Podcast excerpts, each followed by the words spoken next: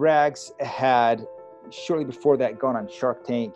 And mm. so there were some kind of interesting, compelling things going with, with the company. Came a point where she's like, hey, I am going to fill this role. So um, we've been talking about this role for a long time, for like 18 months. But she's like, hey, I'm actually ready to pull the trigger now. So we need to decide if you're if you're interested or not. You know, she's like, hey, we're gonna we're gonna offer you the COO role. And at this point, you know, I struggled with it because I liked tech, I liked Lucid, but you know, and so I, I thought about it for a long time. I actually had several discussions. Is, is, this a bad move for my career? Am I closing the door on working in the tech space mm-hmm. if I do this? And there was a lot of debate going back and forth of is this is this a good move for me? I think we ultimately concluded, hey, there is some risk that if you do take this role, you might not be able to work in the tech space again. This is The Early Years, a show about influential early employees of the most successful companies and their stories that have made a lasting impact. I'm Braden Anderson, and on today's show, how our guest has taken his experience from some of the world's most successful companies to help this clothing startup thrive. How important is brand? When you think about the brand of a company, you recognize the iconic ones Nike, Apple, Google, Amazon. These companies have done amazing things year after year and decade after decade to create and build their brands. But what about your personal brand? How important is your brand for your career? And how do you build your brand to have the iconic resemblance you hope for? Today we're joined by Josh Robbins, the Chief Operating Officer at Rags and their first C level hire. Rags, which many of you may know from the TV show Shark Tank, has seen a lot of success. And while they were on the show, was even offered a deal by Robert Herjavec because of the unique, stylish, and easy to wear kids rompers. Josh has spent the last two decades building his brand, from founder of a company to graduating from Cornell Johnson's MBA program to working at Amazon, one of the best brands in the world.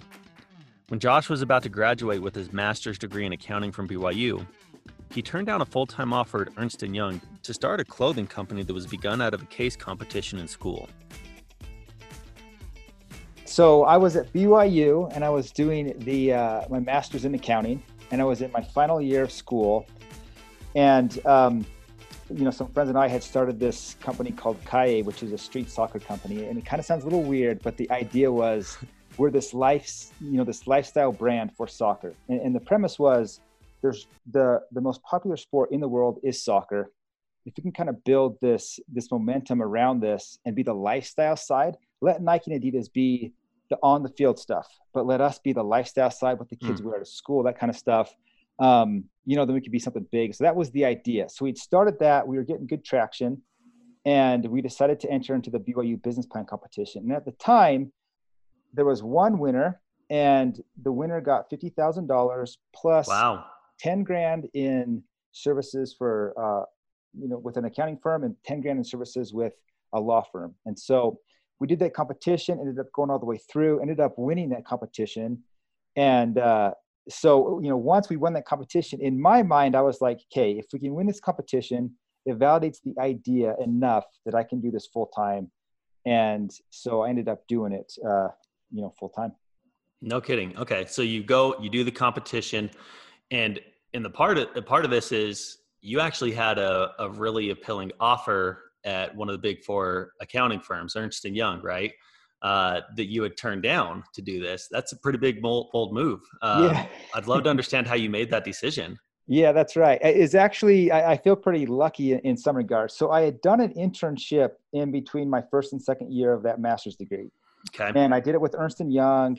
Uh, I did the internship. I got an offer. I signed to go back and work with Ernst and Young when I graduated.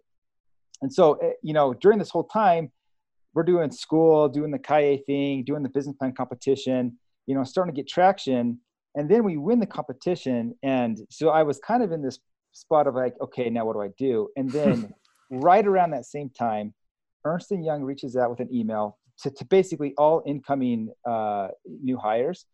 And they said, hey, if you would like to defer your offer to study for the CPA exam, travel after graduation, take some time for yourself, whatever it is, feel free to defer your offer for up to six months. And I think the idea was they had a few more people scheduled to start than they needed. And so if mm. they could stagger it a little bit, then it would work out well for them.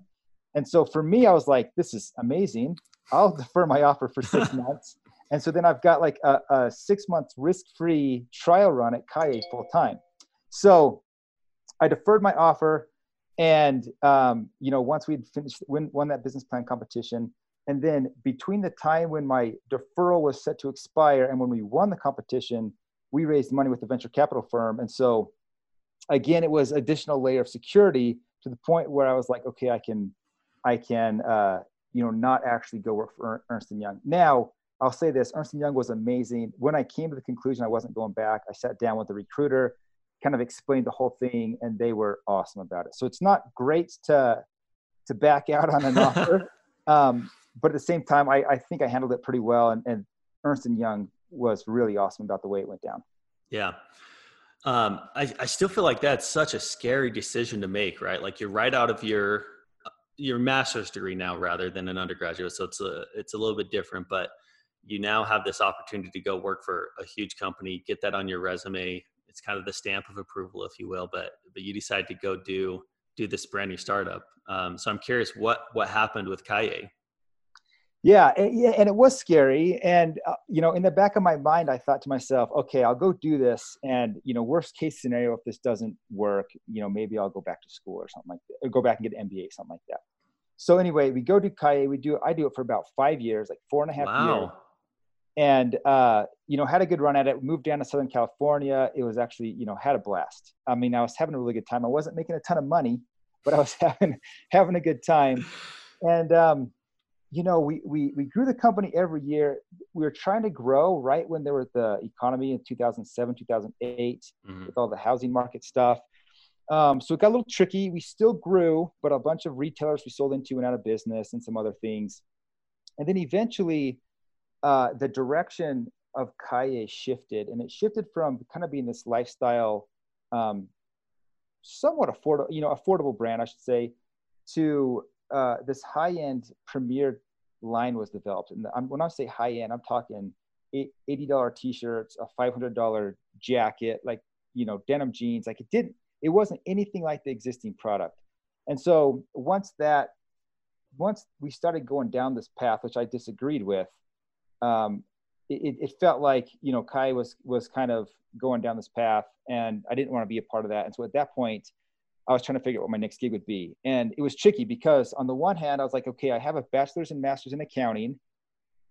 Maybe I go do accounting, but at the same time, I actually haven't done a ton of accounting over the last four and a half years. I've done, I was doing, you know, operations and some sales and some market, I mean, a little bit of everything. Yeah. And so you know, I was trying to decide what to do there, but it seemed natural because that was what my degree was in. And but then if I thought about it, I was like, I don't know that I necessarily want to do accounting full time anyway. So I, it kind of helped me make my decision, but I didn't know what to do. And eventually, yeah. a mentor of mine who was actually on the board of Kaye, um, who, who's actually a, um, a current investor in the company where I am right now, Rags. Okay. Kurt, Kurt Roberts, who's a partner at Kickstart, he and I were talking, and and he had mentioned that maybe business school would be a good opportunity because I could tell a really good story. And you know, originally I I didn't like the idea of it because I'd already had a master's degree. I'd already spent all this time and money getting a master's degree. It seemed like a waste to go get another one.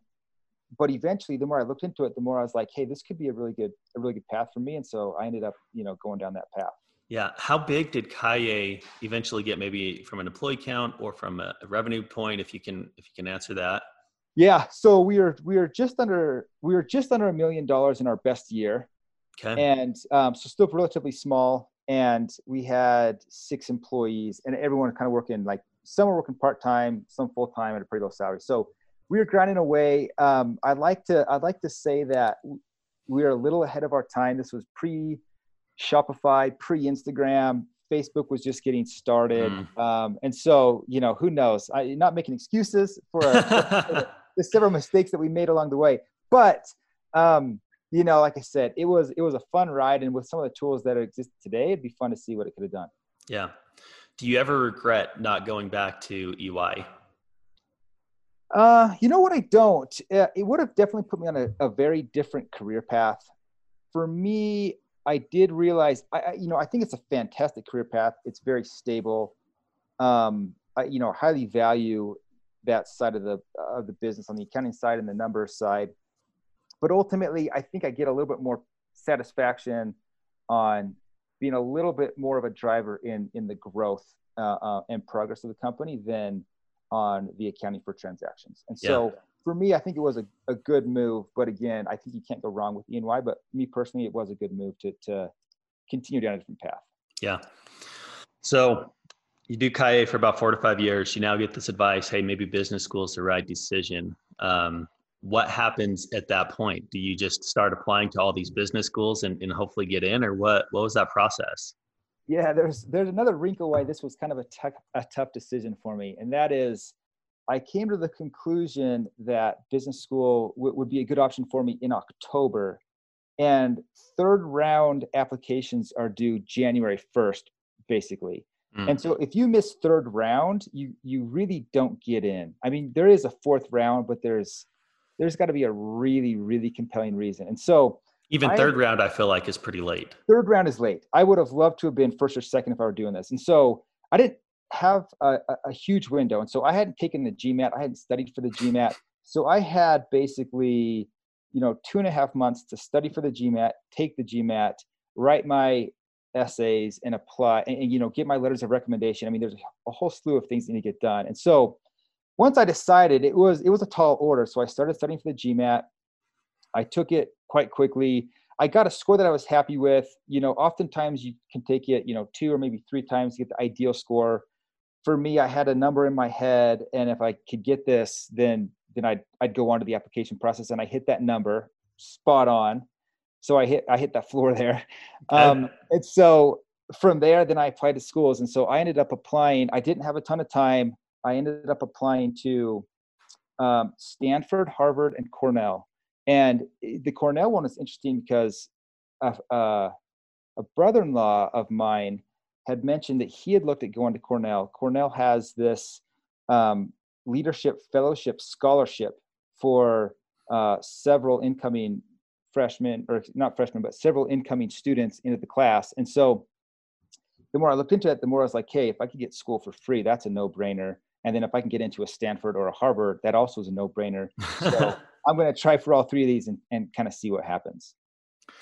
Uh, well, and uh, this is kind of a random question, but I'm curious at what point of Kaye is did you decide to like what happened what was the tipping point? What happened in October? There was like, okay, I've got to go to business school. Was were you done working at Kaye at that point? And like, what was the actual tipping point of quitting and saying, okay, now I'm going to just put all my eggs into this basket? Yeah. So we, I had been kind of unhappy in the business for a while. Okay. We had we had hired on some new hires, um, one of which came from Nike. Um, had a different philosophy to the to the business and and that's kind of where this direction of let's go out and do this high end product line came from and so ultimately and i was not alone but we could feel the the control of the business starting to slip away a little bit and, and go in this different direction i still wanted to, to to work maintain a good relationship. So even though i was going back to business school i maintained the relationship mm. and i actually worked at kaye um, until july basically the month before gotcha. i started business school. But ultimately i knew I w- it wasn't going where i wanted to go. I knew i wasn't going to make any more money. I knew i wasn't going to have you know the input that i'd like to.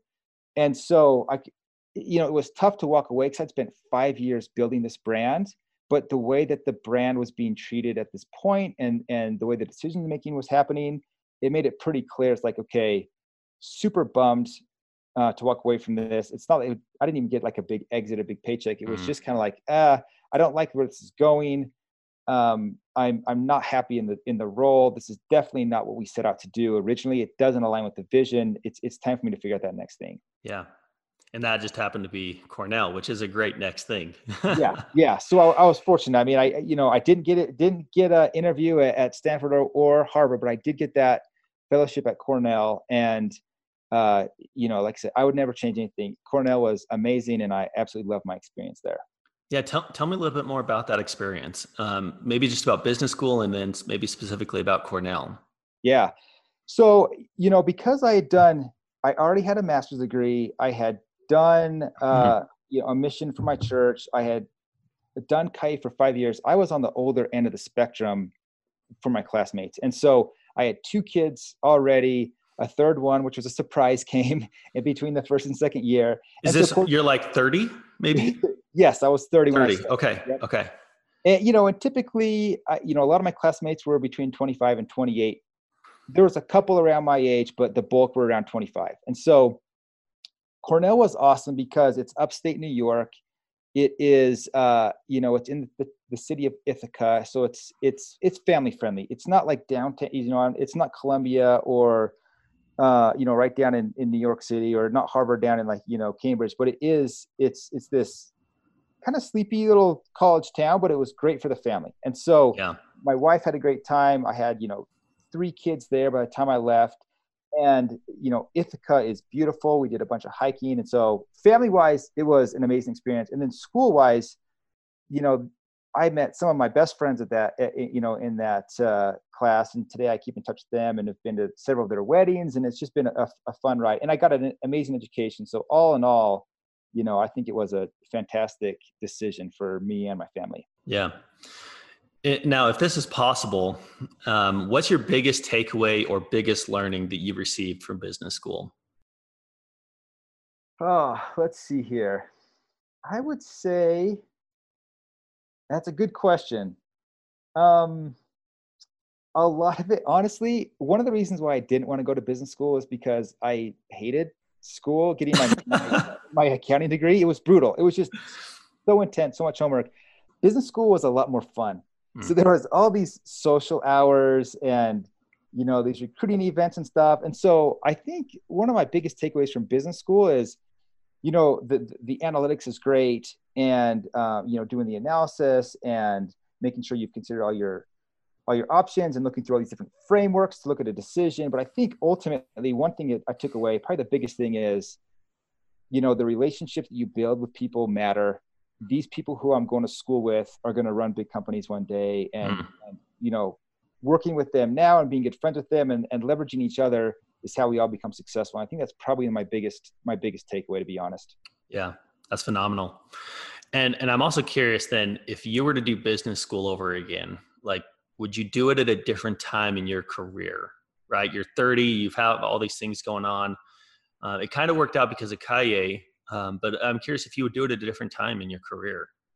You know, I would. So Kaye was fun. I did it for four and a half, five years. And honestly, it's too long. And so I, I, think there's a reason why a lot of these venture capital firms really want you, you know, when you take money, they want you to either scale or basically fail, shut the doors. Like, we don't want to drag this thing on forever and never turns into anything. And so I look at it and say, you know, fantastic experience, tons of learning. If I could have cut out two of those years at Kaye and, and gone to school two years earlier, then that would have been way better for me. Uh, that would have been ideal for me. So but I'm curious why. I think because you know the learning stopped. I mean, the learning's kind of stopped, honestly, mm. in that in that five year period. I was I take that back. I mean, you're always learning to some degree, but the bulk of the learnings I think I did get in those first three years. And those last two were starting to become frustrating. They were um, again, we're not quite going in the direction that we wanted to. And so, if I could have ideally said, okay, these three years, stop, go to business school right here, that would have been perfect. Okay, so uh, at this point, you you graduate from Cornell and you've done an internship. Uh, I know this previously. You've done that at Amazon. Uh, is that where you go after you you graduate from Cornell? It is. So I did my internship, and then I went there, got the offer after the internship, and I went there full time. And I, I do think, um, you know, the reason why I went to Amazon is because when I was at Kaye, you know, the, the, this this person who joined the company had come from Nike, and it was amazing. Um, Nike's obviously a fantastic company. I was really surprised to see how much value was placed on on that brand, on that person's resume, and how much. Um, I'm trying to think of the right word. How much uh, weight, maybe? Yeah, how much weight is really really placed on that, and so I looked at that and said, okay, when I go to business school, no one's ever heard of Kaye. You know, very few people have to heard of Kaye. So when I go to business school, the way that I maximize that that experience is I need to go to a world class, you know, recognized by everybody, high, you know, respected by everybody organization. And Amazon kind of checked that box. You know, everyone. Mm. You know, I don't know anyone who doesn't like it or doesn't shop there. I think everyone, um, you know, anyone who knows about the recruiting process there, I think respects the, the process and, and kind of the things that Amazon does and has done. Um, and, you know, and the size and everything they're doing. And so ultimately Amazon kind of checked those boxes. And so I feel fortunate that I was able to get the internship. And then, you know, once you get that internship, you've got, uh, what is it, a 12 week period of time to go earn that offer. And, and, you know, hmm. I feel fortunate that came through and, and got that offer to go back full time. But, uh, you know, Amazon's an amazing company. Yeah, and that answers one of my questions. I was curious what you know why Amazon, and especially going from a startup where you're the founder to like one of the biggest companies in the world, which leads me to my next question: is like, what was it like going from a six-person startup to one of the biggest companies in the world? Yeah, it was definitely different. I mean, yeah, six people to hundreds of thousands of employees is very different. Yeah. Um, you know, it, to some degree, because I didn't have any real formal experience, I kind of looked forward to it. It's like, hey, how do these, you know, how do these other organizations do it? And quite frankly, being at Amazon and, and kind of seeing the way they do things, like, man, it like I just learned why they are so good. And I, you know, ultimately I walked away from Amazon. When I left, I was like, I would hate to compete with Amazon. Like they are just good the way they do things. And so there's these there's these leadership principles that Amazon uses as basically a framework to decide who to hire, and it also kind of forms the culture. And as I looked at those leadership principles when I was first looking around, I was like, I agree with every one of these. Mm. And you know, Amazon is an organization that doesn't just talk about these principles like once a quarter or at the end of the year. It is like ingrained. You hear these principles mentioned every day and and you know basically it's the data that's used to promote people to fire people etc and so um but i highly agree with those principles and i think it's what makes amazon good today and again you know for given its size amazon is great it's still innovating and and doing these things and so ultimately i it, it's a very rigorous company to work for yeah you grind at amazon but um there's a reason why they're as big as they are and as successful as they are because they have got some things right. Yeah, and what what did you do there? Tell me about your role. So when I first started there, I was a a vendor man, a senior vendor manager, which is essentially a buyer. And so I was on the tools and home improvement team. And so my job was basically there's kind of three core metrics that I was using to measure my success. One was um, revenue growth. This, the next is profitability growth, and the third is selection growth or SKU growth.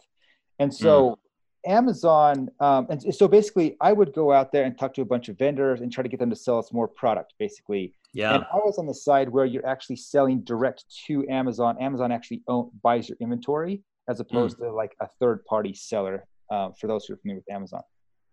So, um, so it, it's a good experience and it's interesting because Amazon is such a good company at, at building for the future and so, of those three goals, my most important goal was new SKU growth, and that's and that was ultimately because hey, that doesn't affect the, the revenue today, but it does affect the revenue in a year or two and, from now. And new SKU growth is essentially getting more items available for purchase on Amazon. So that if exactly. I want to go buy tools, that I have the widest selection possible on Amazon. Is that right? Yep, that's exactly right. so you know, I worked with like, you know, Bosch, DeWalt, Makita, and my job was to say, hey, if there's anything you haven't made available for us to buy, give it to us. and then I'd go to trade shows and I would talk to a bunch of other tool manufacturers and say, hey, you know, sell to us. And so that, but that was, you know, it's That's funny. so cool. That was more important than revenue or profitability was get more SKUs today, more options, so that in two years, those are now generating you know, yeah. fifty, hundred thousand dollars, whatever it is. That's so fascinating. I'm I'm just enthralled by that whole process. That's so cool. I would love to do that. yeah, it, it, was good. The one downside was you always do these end of year negotiations. Yeah. So those would get those. Uh, no one looks forward to those, but uh, it was it was interesting because I'd go negotiate, uh, you know, new terms with with vendors every year, and so um, that in and of itself was a fantastic experience. I didn't love the experience, but but from a growth standpoint, that was phenomenal as well. Yeah. So one of your main reasons for going to Amazon was to get kind of this brand on and building your own brand, and putting that stamp of approval, if you will. Um, so uh, my my question is is like, has going to Amazon done what you expected it to do? And and I'd even if you can like share an example of how it's helped you. Yeah. Um, I would say absolutely it has, and uh, um, I think we're at you know I've worked at a couple companies where there've also been former Amazon employees. Uh, Qualtrics would be one of those. Lucid Software would be another, and I think for those who are familiar with the recruiting process, and it's not just Amazon, you know, Google has a phenomenal recruiting process, Facebook does, you know, etc. But for those who are familiar with the recruiting process, just getting through that's pretty intense. And then I think that the bar is held quite high internally. Uh, you know, Amazon has this concept called a bar raiser, actually. And so when you go interview at Amazon, there's someone that comes in during the interview process who's unrelated to your team, who doesn't care if you work there because they're never going to work with you. But that person's job is to say, hey, does this person raise the bar for the company? Is this person better than 50% of the company? And if they're not, that person can veto you and you don't get through no matter what. So wow. the, so that bar raiser concept, you know, is a good concept, but it does kind of it does show it's um, you know it's hard to get a job there and so i think that that follows you in a career and so when i was going to qualtrics after amazon working for amazon helped there was a guy on my team that had worked for amazon. Um, and so i think that you know he it just helps. It adds credibility. A lot of people again people respect the company because they do great things. Yeah. Um, they've grown to be a, a, a really big size. And so I have found that that has followed me in every step of my career. Having Amazon on my resume has for sure helped and benefited. And, and if, if nothing else, where I'd say it really is a benefit is if I'm interviewing for a job and it comes down between me and someone else, the fact that I worked at Amazon as opposed to maybe some other company that maybe isn't quite as well known or quite as well respected, I think maybe tips the tips the the hat kind of towards yeah you know, that experience.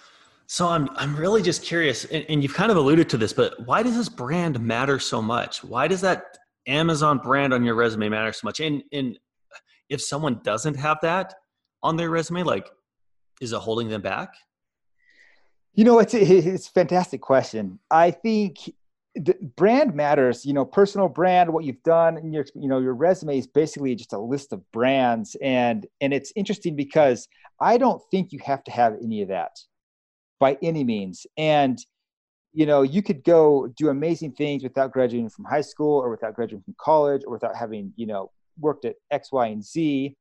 And and so I definitely don't think it um, is a requirement by any means. What I do think it does is it does increase your chances. And I think the way that people look at it is it allows them to make, for for lack of a better term, a judgment about you. And it's it's usually, you know, a positive indicator that like, hey, if this person has worked at Amazon or you know a Google or a Qualtrics or wherever, then that does um, that is an indicator that this person is good and and will be good if I hire them.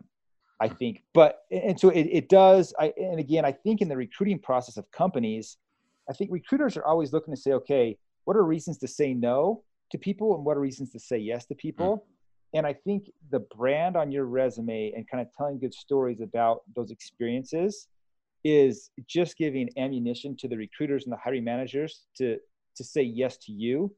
Um, and I think it's a little bit harder of a it's a little bit of a taller order, I'd say. If you don't have those experiences, again, you can for sure do it, and you could be better than the person who went it to Amazon. But I do think it does facilitate the recruiting process. Yeah, I love it. I love that response too. Um, so you spend, I, I, believe it's a year or two at Amazon, but obviously, as your career progressed, you decided to to leave. Uh, what what kind of led to you wanting to leave Amazon? Yeah, so Amazon was, like I said, amazing company. I think there's a couple factors that were made me open to leaving. One of them was I did have a long commute. It was an hour each way in a carpool, um, and so that wasn't that was not ideal.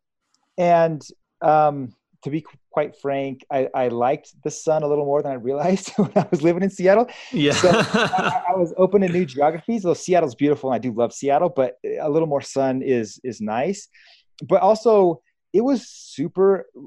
I mentioned this earlier. Super rigorous. So you know, as a, as a vendor manager, you, you know you have your role and you manage this category on the site and, and ultimately i was managing a $200 million business on the site wow but then they'll say okay you're also going to give everyone this subject matter expert assignment. Someone gets the pricing subject matter expert, someone mm. is the subject matter expert on deals, etc. I was given, and, and they kind of just assign it to you and say, you're in charge of this. I was in charge of deals.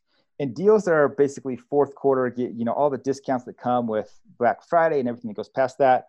And so I had to move around all these. So it was Thanksgiving Day. I was working like an 11 hour day, moving deals around uh, to you know because some of them didn't have the inventory yet, hasn't been received yet. Some of them, you know, we'd sold too many, there wasn't enough units to do the deal, whatever it may be. But I spent this huge, long Thanksgiving day doing this, and I was like, yeah, this is just good, but man, I didn't want to do this for much longer. And so, yeah. like, that was one reason where I was like, hey, I'm open to other opportunities. Not that I'm I shy away from hard work by any means, but um, you know, you can you could you could work your life away at Amazon uh, pretty easily. So let me get this straight. It's obviously the day before Black Friday. So you're on Thanksgiving Day. You worked an 11 hour day. I did. Yep. I, you know, fortunately, I didn't have to be in the office, but I was at home, laptop on my lap the entire day. You know, stopped to eat the dinner, but you know, moving stuff around the entire day, and it was just brutal. Jeez. You know, it, you, you know, there's an impact for doing it, obviously, which is great, but it's not how I want to spend. You know, I, I realized at that point you know, I'm willing to grind for my career for sure and work hard, but I also, you know, there's certain things that like, okay, I don't want to sacrifice too much. Um, and so I, I, realized that, you know, there's a lot of opportunity for balance. Mm. And, and, again, um, you know, I felt like, hey, there's probably opportunity where I can still work really hard, but I can still enjoy a little bit more of, you know, some of these vacations and time with family. So I was open. I wasn't actively looking, but I was open to the idea. And uh, a friend of mine that I, that, uh, had also worked at Amazon. He was at Qualtrics at the time. He reached out to me and said, Hey, we're forming this new partnerships team. And uh, I think you'd be a good addition to the team. And I looked at that and said, Hey, this is great. I, I was on the basically the retail side of the business at Amazon, and I wanted to be more on the technology side.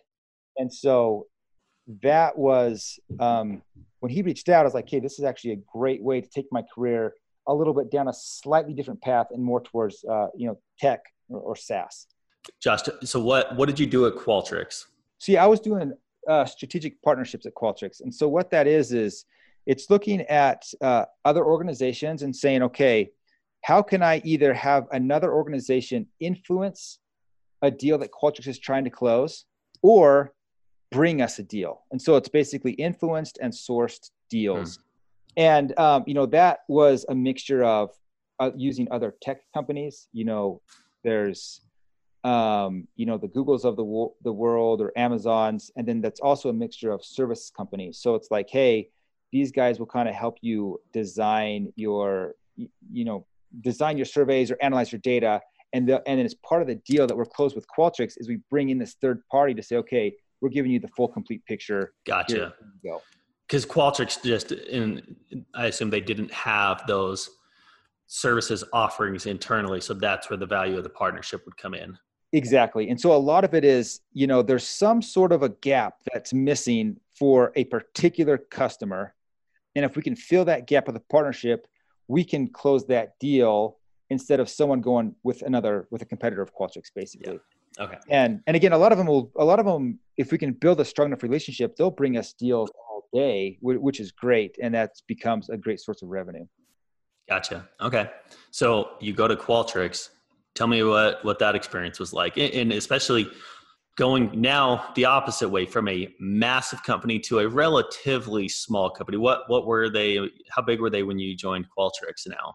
Yeah, so when I joined Qualtrics, they were just over a thousand employees, and so it, to your point, I'd had this experience on the really small, the really big, and now I'd kind of you know hit, hit back in the middle. Yeah and it was good. I mean, Qualtrics is a fantastic company for for those who don't know.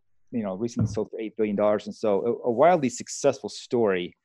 And when I joined Qualtrics, um, it was great. I, you know, some of my friends that I hang out with most today are, you know, from the company. I still keep in contact. They were just great people at Qualtrics. Great company, great product. Ultimately, for me, what I realized is um, for me, when I was there, I felt like I'd gotten there maybe three to four years too late. Qualtrics mm. had hmm. been around for years, and they had like kind of a slow growth path at first. but it felt like you know a lot of the real real good learnings and growth opportunities were happening to those who had joined three or four years earlier. And i was in there and and for sure had things to to learn from the company and and exciting things to do. But there was this you know part of me that's kind of like yeah i wonder if i just missed the boat with qualtrics um, you know on, on when you join. Yeah that's so fascinating. Um, is that ultimately what what made you want to leave Qualtrics then and and look for something else? Yeah, that was a big that, that was a big reason. I mean, Qualtrics was great. Qualtrics had uh Qualtrics had done a fantastic job, you know, within their sales organization and partnerships sat within the sales organization. And it was this new team. We're trying to figure everything out um, in terms of how we do partnerships within the organization and um, you know there were lots of learnings lots of things that we did well lots of things that we did that weren't that well that didn't go that well and so um, all of it was was obviously a great learning for me why i was open to leaving is um, i looked there was another you know qualtrics partnerships wasn't as big or as important to qualtrics as i maybe would have liked it to have been if that makes sense yeah so so so what i mean by that is um, Qualtrics is a fantastic direct sales organization. And I kind of was thinking, you know what? I'm not sure if if partnerships will ever be as important as I want it to be. I want to be part of this, this you know, I want to be where like the action is, I guess, in the company. Hmm. And um it, it, you know, so I didn't I wasn't quite sure it was going to happen there at Qualtrics. We were doing good stuff. Um, again, fantastic people. And um, actually since I've left, a lot of great things have happened on that team, which is awesome. But uh, that was kind of the conclusion I came to, as why I was open to to going elsewhere. So, how did you get introduced to Lucid? What was that process like for you, and and, and what did you end up doing there? So, uh, a friend of mine had said, "Hey, a friend of his had reached out to him, and they they had a person who was doing partnerships. That person had left. We wondered if that person had any ideas of somebody, and I came to mind and so um, I was like, yeah, let's let's talk. And so I talked to him, and it was interesting because I had gotten some really good partnership experience at Qualtrics, and they now had this open position. The, uh, Lucid had pretty good experience with partnerships. Google had been a great partner that had given them a lot of growth in the past. And so as I was talking with Lucid, I realized, hey, you know, they they they really do value partnerships. It's been a core driver for them of, of revenue and leads in the past. I've learned some really great things from Qualtrics. Um, I think I can actually add a lot of value, and then you know I would ultimately be leading the team in, in at this point. And so, for those reasons, I was like, yeah, this seemed like a really good deal. I you know I, I liked all the people. Um, you know, it's funny because Lucid does flowchart software basically, which isn't the sexiest thing in the world to sell. but um, but they had such a great business model, and it was it was it was so well run, and they'd largely been a freemium company, and they're starting to do some of the more enterprise B two B type stuff, and that's where some partnerships could really come in. And so it was all around a really good fit. And so I think Qualtrics prepared me really well with some of that skill set. There's obviously things again still to learn, but I could take what they had already done, I could take what I had learned and continue to build that and form that as the company kind of entered this new phase of growth. Yeah. So you you stay there for I believe a couple of years, a year to two years, and then you make a pretty big jump in my eyes from tech, you know, Qualtrics and Lucid, and now you go to Rags, correct? So yeah. first off, what is Rags? and and then how when and how did you get introduced to them yeah so rags is uh, a limited edition kids clothing brand and it really the, the core product is this one piece romper and there's no snaps through the legs so you you basically get it on the child with a stretchy neck and you go all the way through the neck and there's no snaps to mess with it's one piece so there's no matching required it, you know it looks good and so definitely a different different path than what I'd been doing. And yeah, you know, I worked hard to get into tech, and then when this opportunity came up, I was like, well, you know, what is this? What am I doing? And so it, it's interesting. So I got to know Rachel Nielsen, the founder of Rags. I got to know her around the time I joined Lucid, and someone who I'd worked with at, at Kaye was consulting Rags a little bit, and it had recommended I work there. And I got to know Rachel and looked at it. and was like, oh no, this seems really cool, but um, you know, I, I wasn't interested in leaving where I was. It was great. I just kind of started, and I, I really liked Lucid. Um, Rags had shortly before that gone on Shark Tank, and mm. so there were some kind of interesting, compelling things going with with the company. And then as time passed, uh, Rags had raised some money with Kickstart Seed Fund, which was a mutual investor in uh, Lucid, and uh, Jeremy Andrus, who's a who's a local uh, kind of rock star in the business world, uh, CEO of Traeger, and so those two organizations had invested, and um, Kickstart and Jeremy Andrus sat on the board, and so there came a point where Rachel's like, "Hey, we've been talking for like 18 months, just on and off, just would you know run into each other, whatever." And it came a point where she's like, "Hey, I am gonna fill this role." So um, we've been talking about this role for a long time, but she's like, "Hey, I'm actually ready to pull the trigger now. So we need to decide if you're if you're interested or not." And you know, again, because they had just raised this money, you had this you know great board that's been built. I was like, "Man, this is really pretty compelling." Um, and so you know she's like hey we're gonna we're gonna offer you the coo role. And at this point you know i struggled with it because i liked tech i liked lucid i liked strategic partnerships. And so i had zero complaints about what i was doing. But then i was like okay i'm getting this opportunity to go be the you know a c-suite role in a venture backed business mm. with with some of the you know premier business leaders of Utah sitting on the board. Uh, kind of an exciting company. I mean, one thing that's fun about consumer in general is just the passion that the end consumer can have for it. A lot more passionate than maybe someone would be for flowchart software. Although, although there there was some passionate flowchart software users. So yeah. but you know, and so I, I, thought about it for a long time. I actually had several discussions with Jeremy Andrus, with Kurt Roberts about, hey, it, you know, is this a bad move for my career? Am I closing the door on working in the tech space mm. if I do this? And there was a lot of debate going back and forth of is this is this a good move for me? It seems fun. It seemed like it would be fun. It seemed like it could be a really good growth opportunity. But is this a wise move? And so a lot of debate, a lot of discussion. Obviously, no one has a crystal ball, so tough to say. I think we ultimately concluded, hey, there is some risk that if you do take this role, you might not be able to work in the tech space again. And and and you know, Utah's tech scene is fantastic. I live right here at Point of the Mountain, where you know the Silicon Slopes are, where all these you know a lot of these tech companies reside, and so um, I liked that I lived nearby um, an industry that I liked to work in, and I respect it and all the talent, and so it was a tough decision.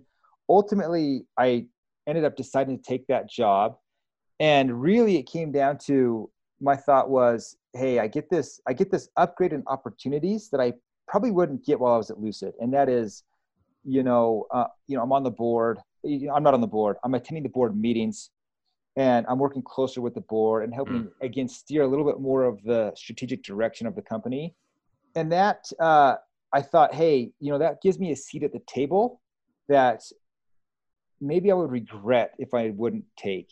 Yeah. And yeah. so I ultimately said, hey, there's risk of me leaving, and but there's also risk of me regretting not doing this. And I'm hoping that uh, you know things go well, and if if things don't turn out quite as I'd hoped for whatever reason, uh, you know I've worked at some pretty great companies eh, with some really great people who are going to do great things, and hopefully maybe they can hire me at one point.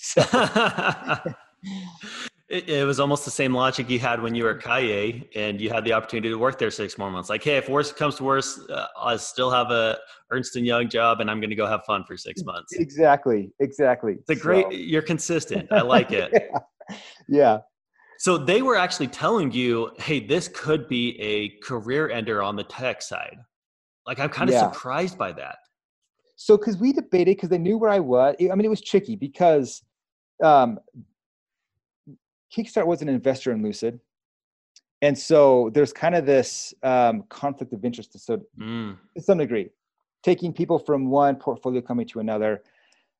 Um, obviously that stuff happens and you know it, it's part of the deal but one thing that i was you know i was concerned i'm like hey like what does this do for me post Rags you know, does this closed door, you know, again, I've loved my experiences at Qualtrics and Lucid. You know, could I keep doing those experiences potentially, or does it like shut the door? People would not hire me. And so it was kind of a question that I had as a question I think that they had had as well. And, you know, ultimately, we did determine that it was a risk, but at the same time, it's um, I've been amazed at how much overlap there is, and and like it doesn't take that long to learn a business model.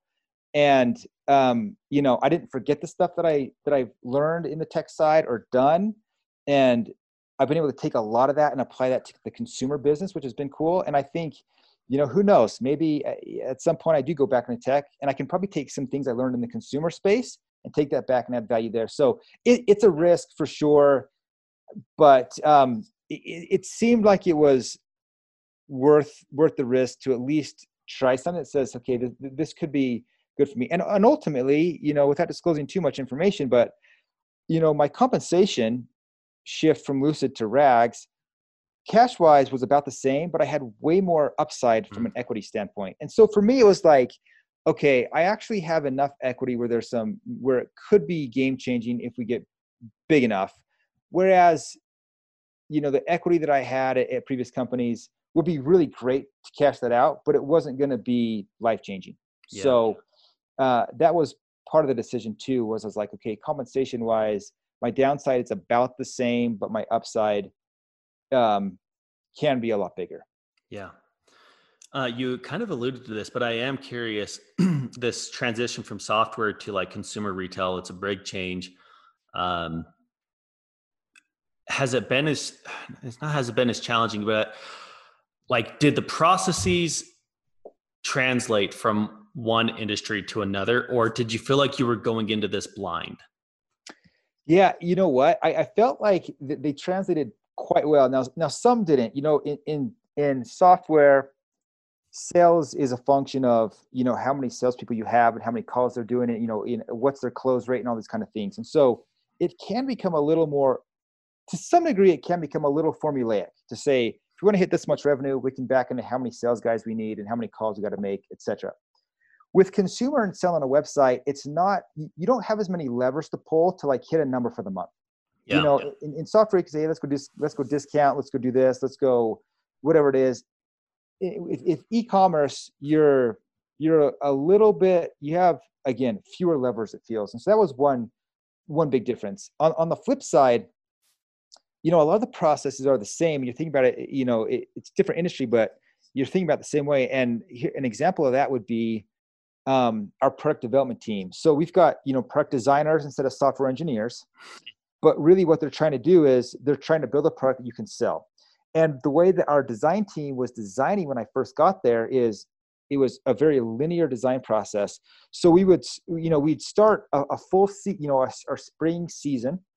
We'd start it and we wouldn't have anything to turn over to our production team to actually get it get it you know made in the factory until the very end you know so it'd be like this three month long process and at this three month long process then there's a finally a deliverable that um, you know is the designs of the product and the problem with this linear design process is if you start to slip on deadlines then it starts to become a constraint and it starts to mm-hmm. delay everything. And so that end timeline can get pushed out so far that then you're missing timelines. And for for selling product, you can't really afford to have products not launch in the correct season. So for example, you can't your summer product is going to be tank tops, short sleeves, whatever. Your fall and winter product is going to be longer sleeves. And so you can't really afford to launch summer at a time when maybe it should be fall. Yeah. So I took the concept, you know, in software develop, you know, has this, you know, agile software development process where you basically have these scrums and you say, okay, what's the most important? Can we do basically smaller chunks? And so we started taking this design process and saying, how do we take this design process and chunk it up into smaller chunks? Because um, there's a ton of work on the back end for our production team to do before it gets manufactured. And so now what we do is we kind of work in, in a month long chunk. So it's like, hey, the design team's gonna gonna design what we plan to release in January. They're going to finish that, turn that over to the production team. The production team is going to start working on all the specs to make sure the cuts and the sleeves are the right, you know, right length, all that kind of stuff. And so while production's working on that, the design team goes on to the next month and start designing. And so now we've got this this process that allows for finished product to be moving a lot more quicker through the process. And so instead of instead of big long chunks of the same task, it's you do you do multiple tasks tasks to completion in a in a short period of time, and then do multiple tasks to completion on the next period of time. Yeah, that's so cool.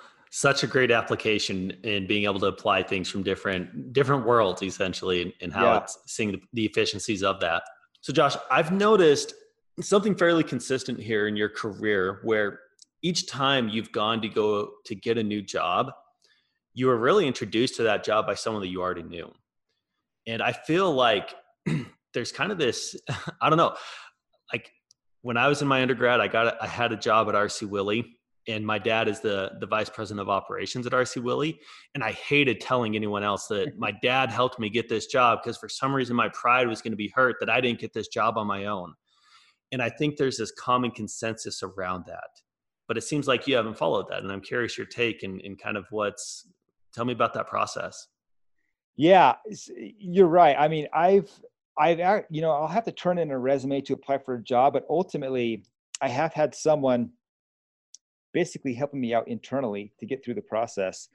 And um, I found it to be a really good way to get a job. Now, you're right. There, you know, there could be some of these um, concerns around around this. Maybe you didn't get through it on your own, this kind of thing. But you know, I found so many companies they want to basically say, "Hey, like, you know, can you vouch for this person? Is this person good?" Like, you know, they're looking for culture fit too. Like, part of it is can they do the job? Part of it is, you know, do people want to work with them? And so i think if you're uh, you know if someone is helping push that along i think they can help get over some of those maybe question marks that someone might have about cultural fit or or whatever. So i'm a big believer. So i think you know you can for sure get jobs through a traditional application process. And, and in most cases probably you have to do formally apply at some point. But i have definitely found that um, if you know getting getting through this big stack of resumes mm-hmm. and and getting getting that pushed through that to the hiring manager to actually get the chance to, to talk have been really helpful. And you know th- there's there's various reasons again i've said this before where recruiters are looking to say no. They've got 40 applicants or 100 applicants. They're looking for to find ways to whittle that down. And so if i can kind of bypass that to, to get that initial interview and not be part of that whittle that maybe they looked at something and said, Hey, you didn't stay at Qualtrics long enough, cut him.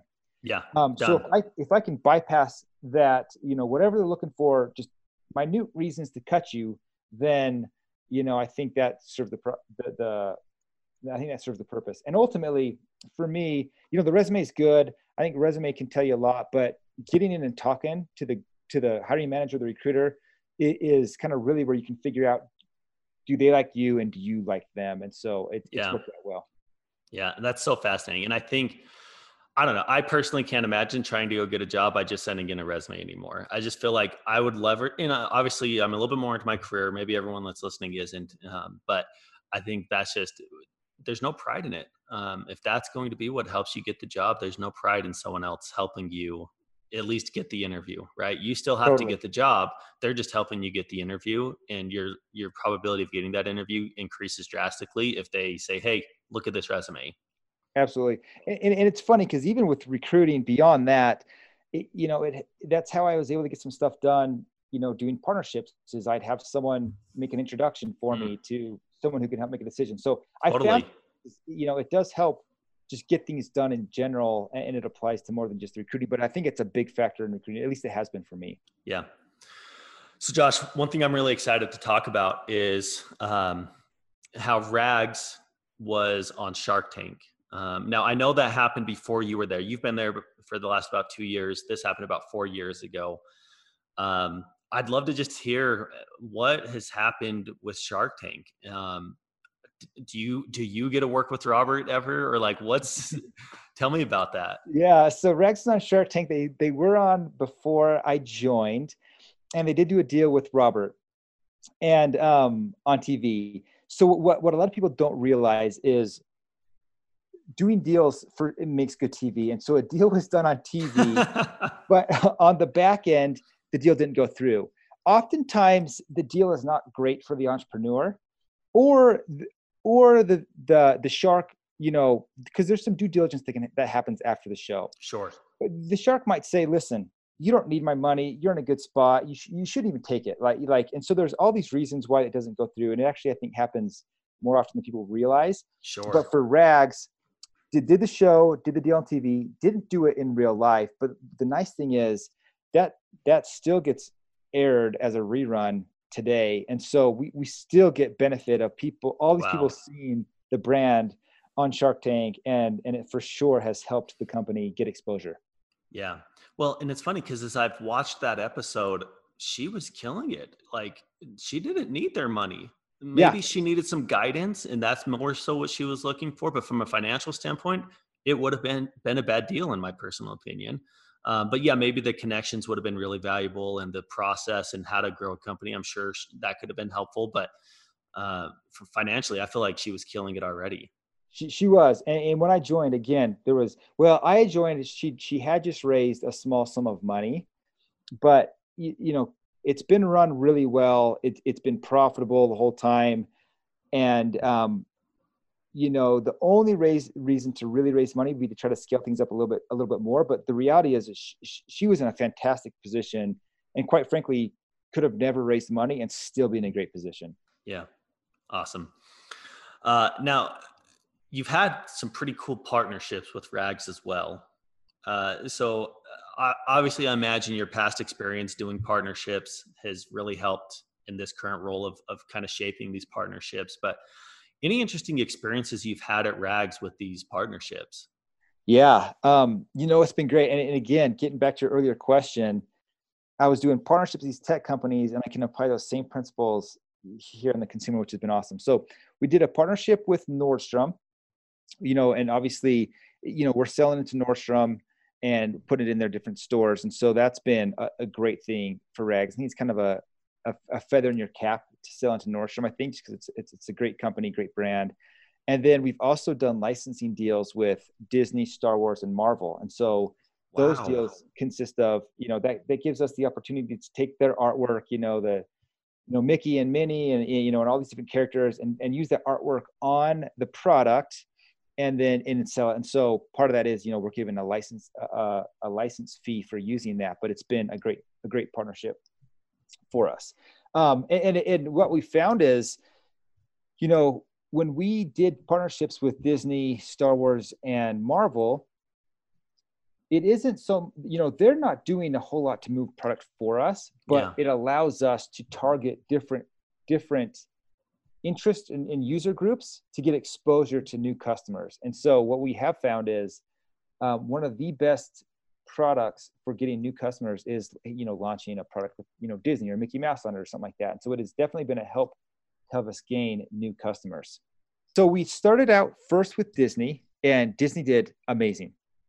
And then we're like, okay, let's do Star Wars, and and you know Star Wars was coming out with movies at the time, and we thought, hey, Star Wars could be good.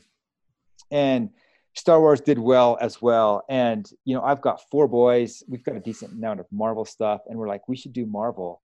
And we're all thinking, you know, Marvel's going to do great. You know, potentially Marvel might be bigger than Disney.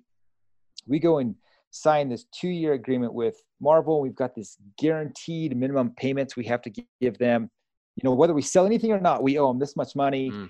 And, you know, our first our first two releases in the first, you know, four months we're doing like 20% of what we hoped to do. And so really? just, just kind of a miserable failure in all honesty. And we had all this product. We were like, great, we've got this product. It's not moving it. For whatever reason, it just didn't, it just didn't appeal to our, to our consumer for whatever reason. And, you know, so this one started to really get me worried because we had, again, a two year agreement and we owed them a lot of money over those two years, guaranteed. And so uh, I reached back out to them and just said, "Hey, so so I should give some background too.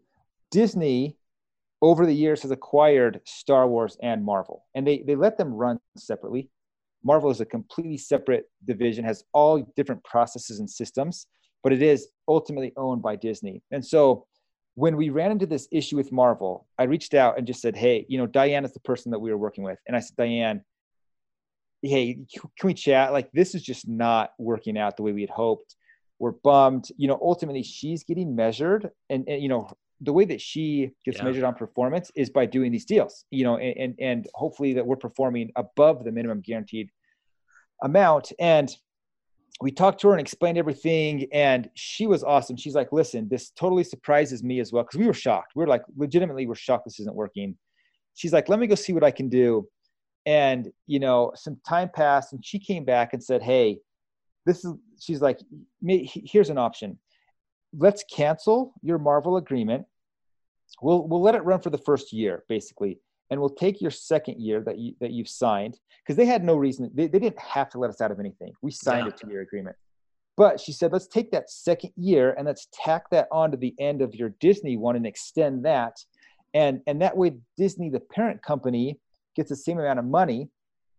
Um, that way, we don't feel this pressure or, or aren't losing money. And that way, you know, it does, it, it is good for Marvel in the sense that their brand doesn't get launched and not perform well. Sure. Complaining. But ultimately, it was, I, I mean, it was so, I mean, she was so awesome to work with. She basically said, Hey, I get, I get it. Let me see what I can do to help out. It was probably to her detriment to do it. Um, but ultimately, Disney, you know, we were able to take this this kind of negative experience with Marvel and and turn that into, you know, we're going to do way more revenue. You know, three to four times the revenue with Disney that we would have with Marvel. And so it ended up being this great win situation. But at the time, it was freaking me out because we had, we had a, this two year agreement, and yeah. you know, and you have to pay money up front even before you sell. And so it's like, hey, we're not really wanting to pay out all this cash for something that we can't even sell in the first place. And yeah. so interesting, you know, interesting. Not every partnership works out. And I kind of learned that in previous, in previous past, we had a lot of good data that would suggest Marvel would have done really well for us. And even though it didn't, you know, it was great that we could find a way and kind of turn that into a win. But yeah. uh, it was stressful for a little while. I imagine. Geez, um, I'm curious what what was it like and what is it like to join a startup as a C level? Um, and, and actually, even were, were you the first outside C level hire? Yeah, I was. So the the even, only even harder. Yeah, yeah. So the only other C level was Rachel Nielsen, who is the founder and CEO, and you know it was fun. I mean, it was it was fun. It was hard. I I feel fortunate that I was able to see a lot of good C level executives uh, at Lucid and Qualtrics. I didn't get to interact with them a ton at, at all at at Amazon, but I other great leadership. But at Lucid and Qualtrics, I got to see by example some great things to do. And so I think that helped come in. And ultimately, I think when you're in my spot, you're joining a company that's kind of earlier on. They usually, you know, usually the founder does a pretty good job with the product. And maybe what they're lacking on is process or and or people.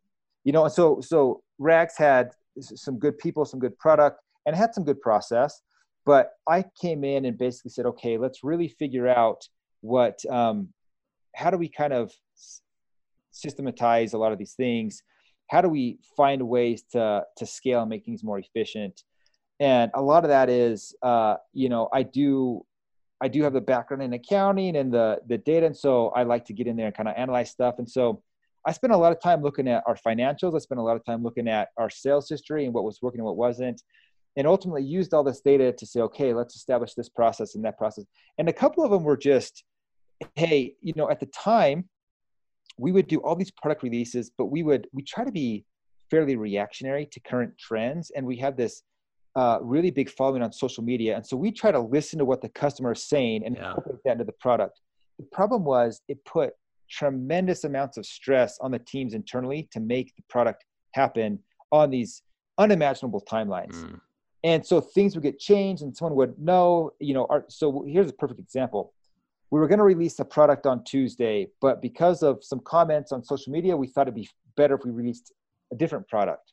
Well that that information wasn't communicated to our photographer who took photography of the original product. And so then we tried to release it. We don't have photography of the product so no one knows what it looks like. And so you know small things but a big part of it was hey how do we how do we get this company to communicate better so that decisions instead of being made kind of one-off conversations let's mm-hmm. make decisions in meetings with all the stakeholders i hate i hate to just jam up everyone's schedules with meetings. you know, I know everyone's got like meetings, meetings, meetings. We're sick of them. Yeah. But but what was happening was all these decisions were being made with on the fly, verbally, without you know email confirmation or or Slack, and not all the parties were getting in, in, involved or communicated, and so it would result in poor performance because half the job's getting done because the other half doesn't even know to do it. And so a lot of it was, okay, how do I help there be better communication? I set up this meeting that says, okay, we're reviewing what we're releasing every week. And we need the photographer there, we need our production person there, we need a designer there, we need, you know, Rachel, the CEO there. And so anyone who touches a product release or marketing has to be there so that everyone is on board. Okay, we we set we made a decision in this meeting. This is what we're going to do. And everyone who's involved is there and knows about it. Yeah. So rags is arguably a fairly successful company already right? But they're still very much in the early days uh, of being a company. So what is it like in the early days you know it is it is wild you know? I mean there there is there's there's just a lot of there's a lack of structure for sure.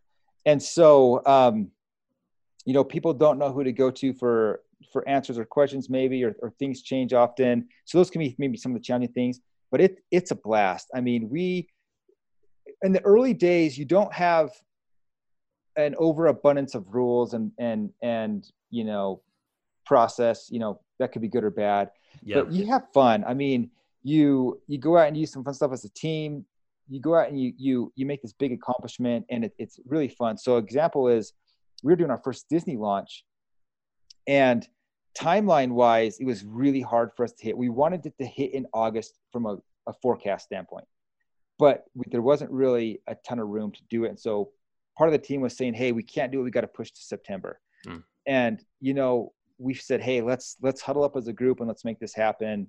And you know, let's let's do whatever it takes to make it happen. And you do it and it's fun and it's you know and then the whole team just celebrates these big wins. And so it's harder to do that when you get to be a bigger company i think. But when you can feel like hey the whole company like rallied together around a single event or initiative that single event or initiative turned out really well. And then you can look around and say that was awesome. You know yeah. everybody good job. That was fun. And we all kind of enjoy the win. And as you get bigger those tend to not be as visible but um, it's a lot of fun. I really enjoy kind of the early stages. What do you think Rags has done right early on? Rags has done social media really well. And um, so Rags launched around when Instagram was getting started. And so they got a ton of a ton of followers, a ton of uh, a, a, ton of eyeballs on the product early on when it was free, and now Facebook makes you pay for everything. I mean, you got you want to get new eyeballs, you're paying for it. Yeah. And uh, but we, the, but Rags launched at this time when you could do that for free.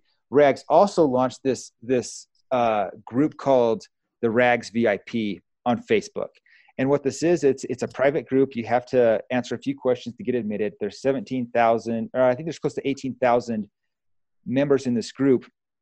But what this has done is it's actually formed this community. And so what we hmm. found is over time, you know, using paid ads to get new customers is becoming less and less efficient because Facebook is wanting to take more and more of the dollars. And so you start to see like, hey, you know, new customer acquisition becomes trickier over time. But because we've built this free, basically social group, we can do a lot of things with this group in terms of bringing new customers into them, selling directly to them, etc. That's um, that really goes a long way. And I'll give you an example. Let's say you know sometimes we'll have just like one or two units of something left over. Rachel would go in this VIP group and say, "Hey guys, I'm turning on all of our onesie twosies." And we would do twenty thousand dollars in like ten minutes. Just a what? post, just a post in our Facebook VIP group. Just crazy. And so that's something that you know Rachel had this foresight of building this community on Facebook, and I think that that has been to this day. We have this direct line with, with the customer. They give us feedback in there. They, you know, they buy stuff in there. They go to each other wow. for help on on being moms, etc. And so that that group it has its negatives because when customers want to get negative in there, it can get it can get rowdy. But but um, you have this direct line of communication with the customer that has been really valuable for the company. What piece of advice would you give to someone that's currently in the early years of a startup? Um, no, that's a good question. I think uh, the biggest thing I would say definitely, definitely work hard. I mean, it's it's easy to kind of get caught up in, you know, I, I fall I have fallen victim to this. You know, you want to rise up in your career and title and role and stuff, and and don't get too far ahead of yourself. I would mm. say, um, you want to set yourself up for that stuff though. So go out there and like own what you do and just knock it out of the park. Like the best way to I think really progress is to just go own something and do it really well. And then the other side would be, you know, I think relationships matter. And so I would spend time getting to know everyone in the company.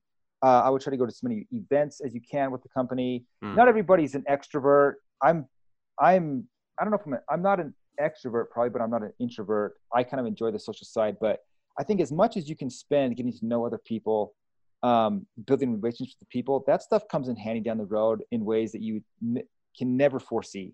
Yeah. Um, but it definitely, it definitely comes. And so grinding it out, um, doing what it takes, um, being responsible, being reliable matter a ton. At the early stage, honestly, and here's the other thing, and the last thing I'll say actually on that is also being proactive. So if you're joining a, a company earlier stage, they kind of no one wants to hold your hand for stuff.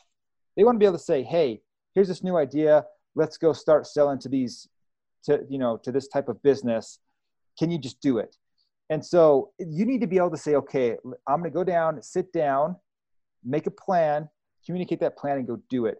And so, as um, the leaders of your of the company likely don't have the time to develop the plan for you or kind of walk you through the whole process. But if you can be proactive to go build a plan, be very proactive in, in communicating, over communicate what you want to do, make sure you get everyone's buy in, and then go execute. Mm. And to the point where your manager does not feel like they have to hold your hand, but they know exactly what's going on and they like the plan, then you will crush it. That's Josh Robbins, the man that has taken his experience from the world's most successful companies to help build Rags.